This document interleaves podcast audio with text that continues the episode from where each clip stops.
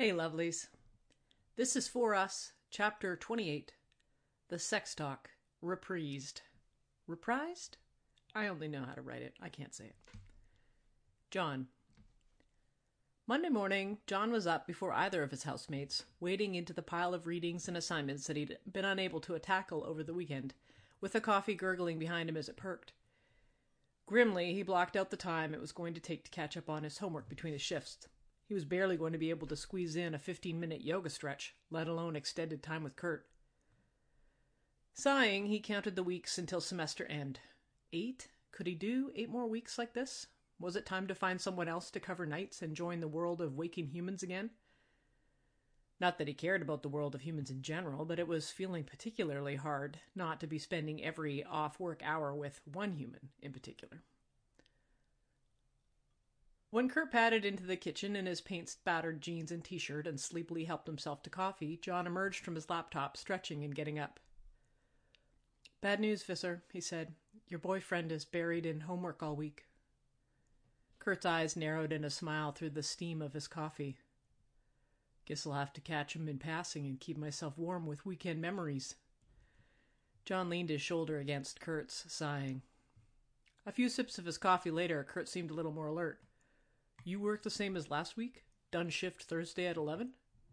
Yeah, John said.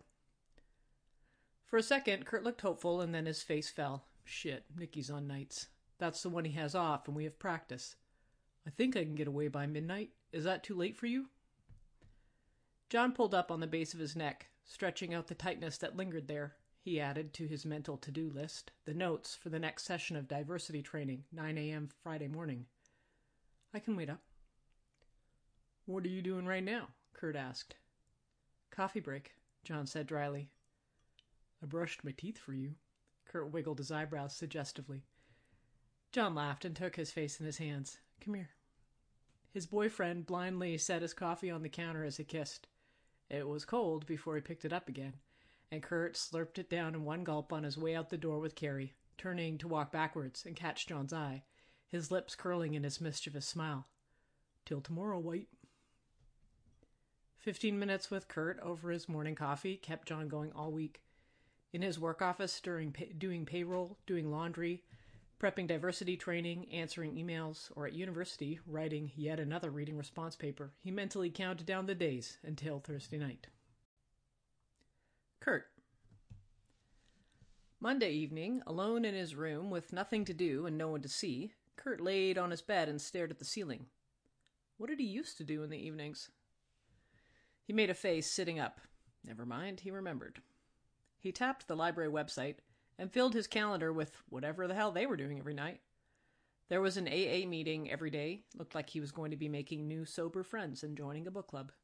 John deserved a boyfriend with his shit together, and sweet baby Jesus, he was hung up on the taste of John's lips, along with everything else about him.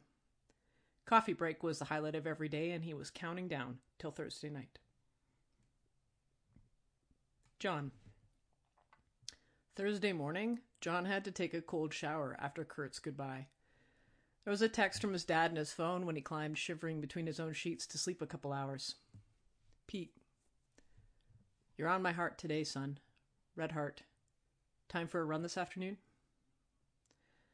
That sounded exactly like the kind of exertion his body needed today to stay focused at work this evening and an acidic little worry had begun to coil in John's stomach with each passing day. Maybe it would help to his, talk to his dad about this. Yes, I'd love that. Two at our usual works for me. He was unconscious within minutes.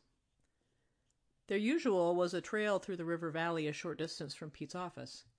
His dad was waiting on a bench against the trees, his bearded face tipped up to the leaves turning gold against the deep blue sky.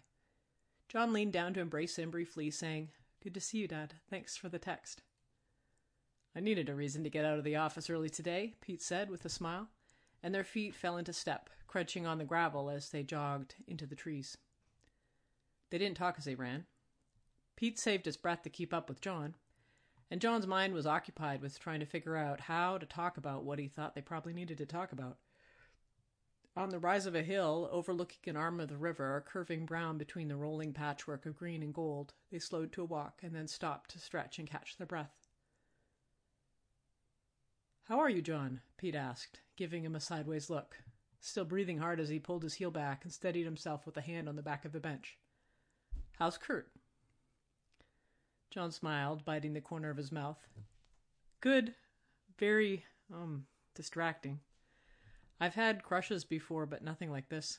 He's on my mind first thing when I wake up and last thing before I go to sleep. He rubbed sweat off his forehead with the back of his wrist. I'm a little worried it's too fast. John's stomach dropped, admitting that, not just a little worried.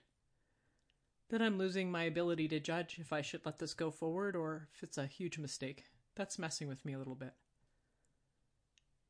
Pete shook out his legs and sat on the bench, patting the seat beside him.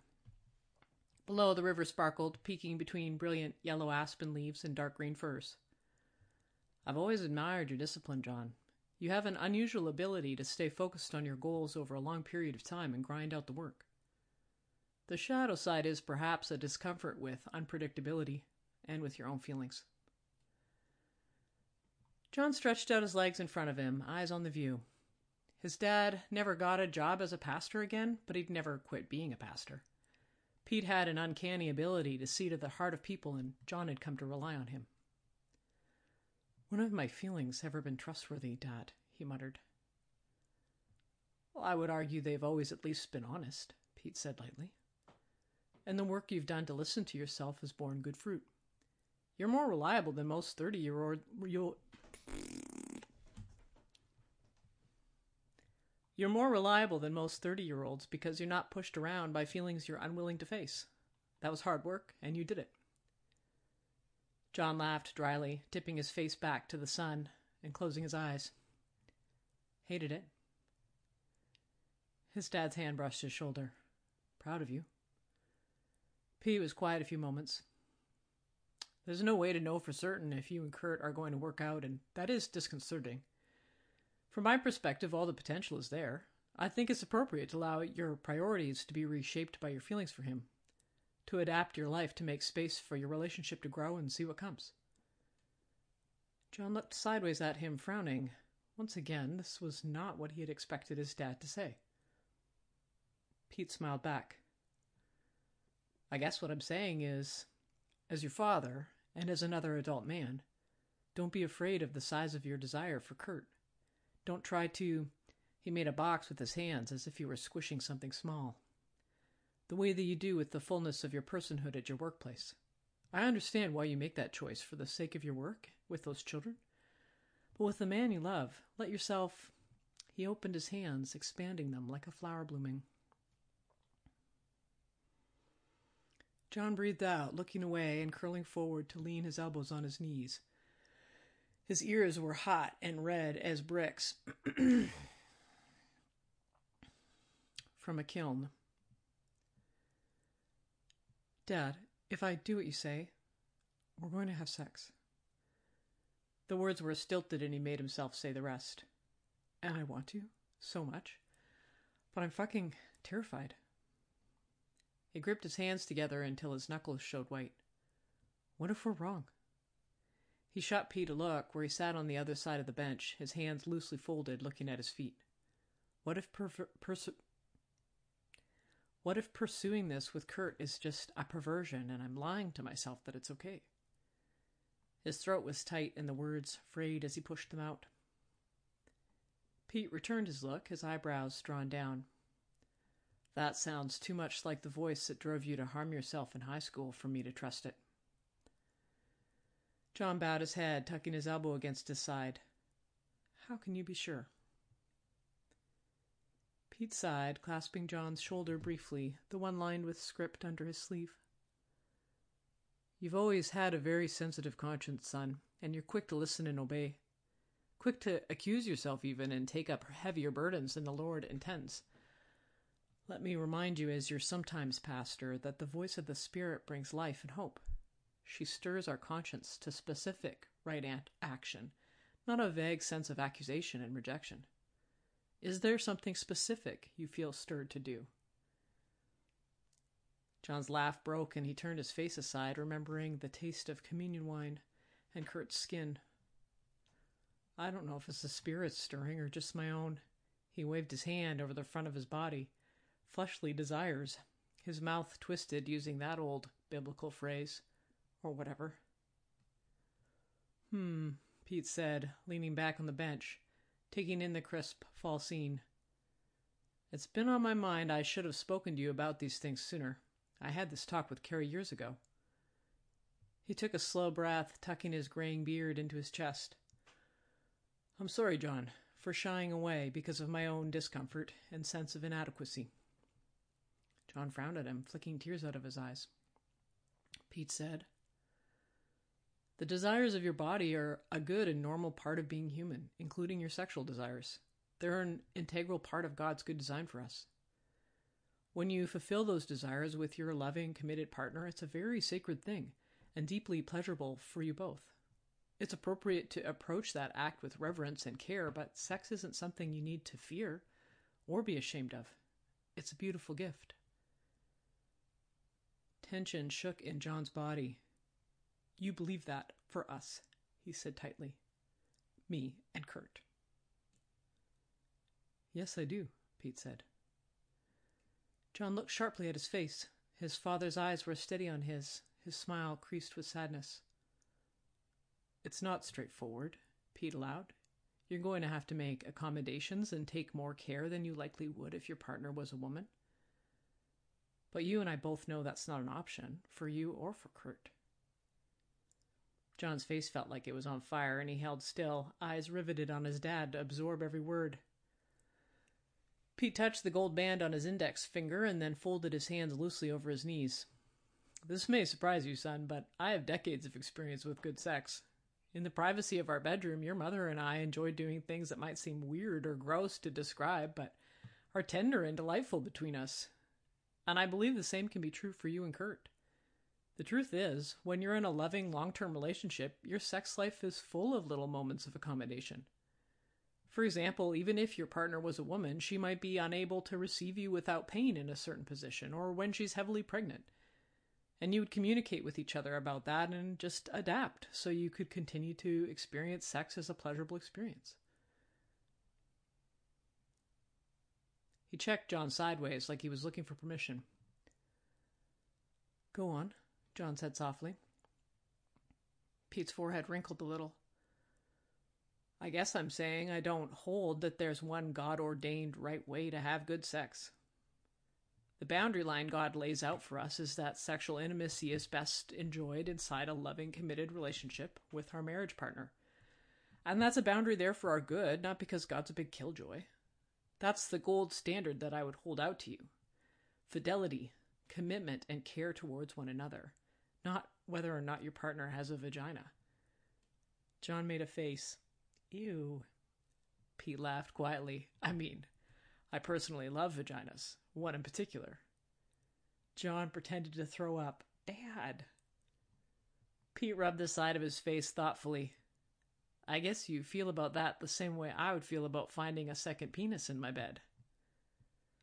Correct, John said dryly, giving himself a little shake.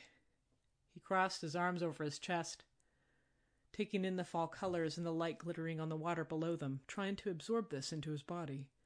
His dad thought he could have good sex with Kurt Visser, inside a marriage just like Pete and Mel. Practically speaking, Pete said hesitantly, when you're going to take that step, the first thing you need to know is have lubricant and condoms on hand. John startled, a little horrified. Are you seriously? I don't know who else is going to tell you these things, Pete said stubbornly, that I actually trust you with. And I want to be sure you're safe. That's still my job as your dad. Second, he held up two fingers, checking that John was paying attention. John shut his mouth, face flaming so hot he could feel it in his eyeballs. Clean yourself well, before and after. Third and most important, be very attentive to one another in the moment. Listen to your body to what feels good to you and to him. The skin inside you is fragile and doesn't self lubricate, so take your time with each other. Jesus, John squeaked, covering his face with his hands. He never wanted to hear his dad say the word self lubricate again. Are you done? he said in a strangled voice. That's all I got. Pete laughed unsteadily, leaning back and stretching his arms over the bench. So, I recently learned how to clear my internet search history. John laughed, all his tension releasing in that sound. I googled how to have safe anal sex and clicked anything that looked like a medical article. John was laughing hysterically now, imagining his pastor dad at their home computer in his slippers and reading glasses, clicking these links out of concern for his gay son. Pete cleared his throat, his own face pink now. It turns out the magazine Cosmopolitan had the most helpful information with regards to pleasure, so there you go. Who knows what that says about the state of the world these days? I could send you the link.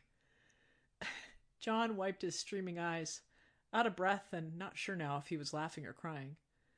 Thanks, Dad. Good sex talk. You really went above and beyond. Pete breathed out.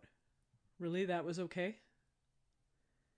John turned towards him, burying his face against Pete's chest and wrapping his arm around his shoulder, hanging on. Crying, as it turned out. Maybe Kurt was right. Something had been bottled up, the last dregs of self loathing and fear. Pete put his arms around John's body, pressing his lips against his hair. His contented sigh shook his whole body. I love you so much, John, he said softly. You're such a good gift to the world. You know that, right? You're such a good gift to Kurt. If I get to walk you down the aisle and hand you off to him one day, I'll be the proudest dad in the world.